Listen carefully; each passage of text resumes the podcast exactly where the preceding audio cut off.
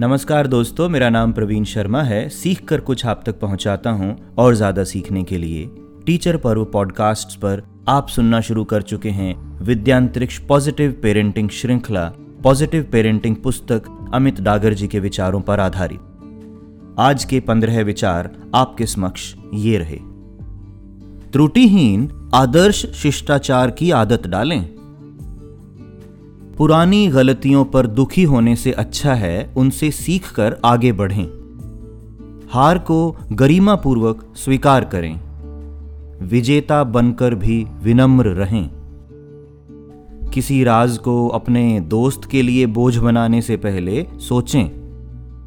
चिंतन इस बात पर करें कि क्या सही है, बजाय इसके कि कौन सही है। प्रशंसा सार्वजनिक रूप से करें। आलोचना अकेले में करें। दैनिक डायरी लिखें। संगति अच्छी रखें। जब कोई आपको गले लगाता है तो पहले उन्हें हटने दें। काम पूरा होने से पहले कभी भी भुगतान न करें। वादे करें तो निभाएँ भी।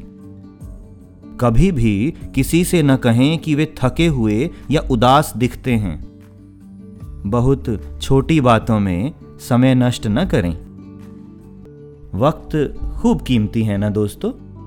और वक्त में, समय में, टाइम में, किसी भी घड़ी में अर्थ जोड़ने के लिए हमें मिलकर प्रयास करने होते हैं। या तो अपनों से मिलकर या फिर खुद से मिलकर।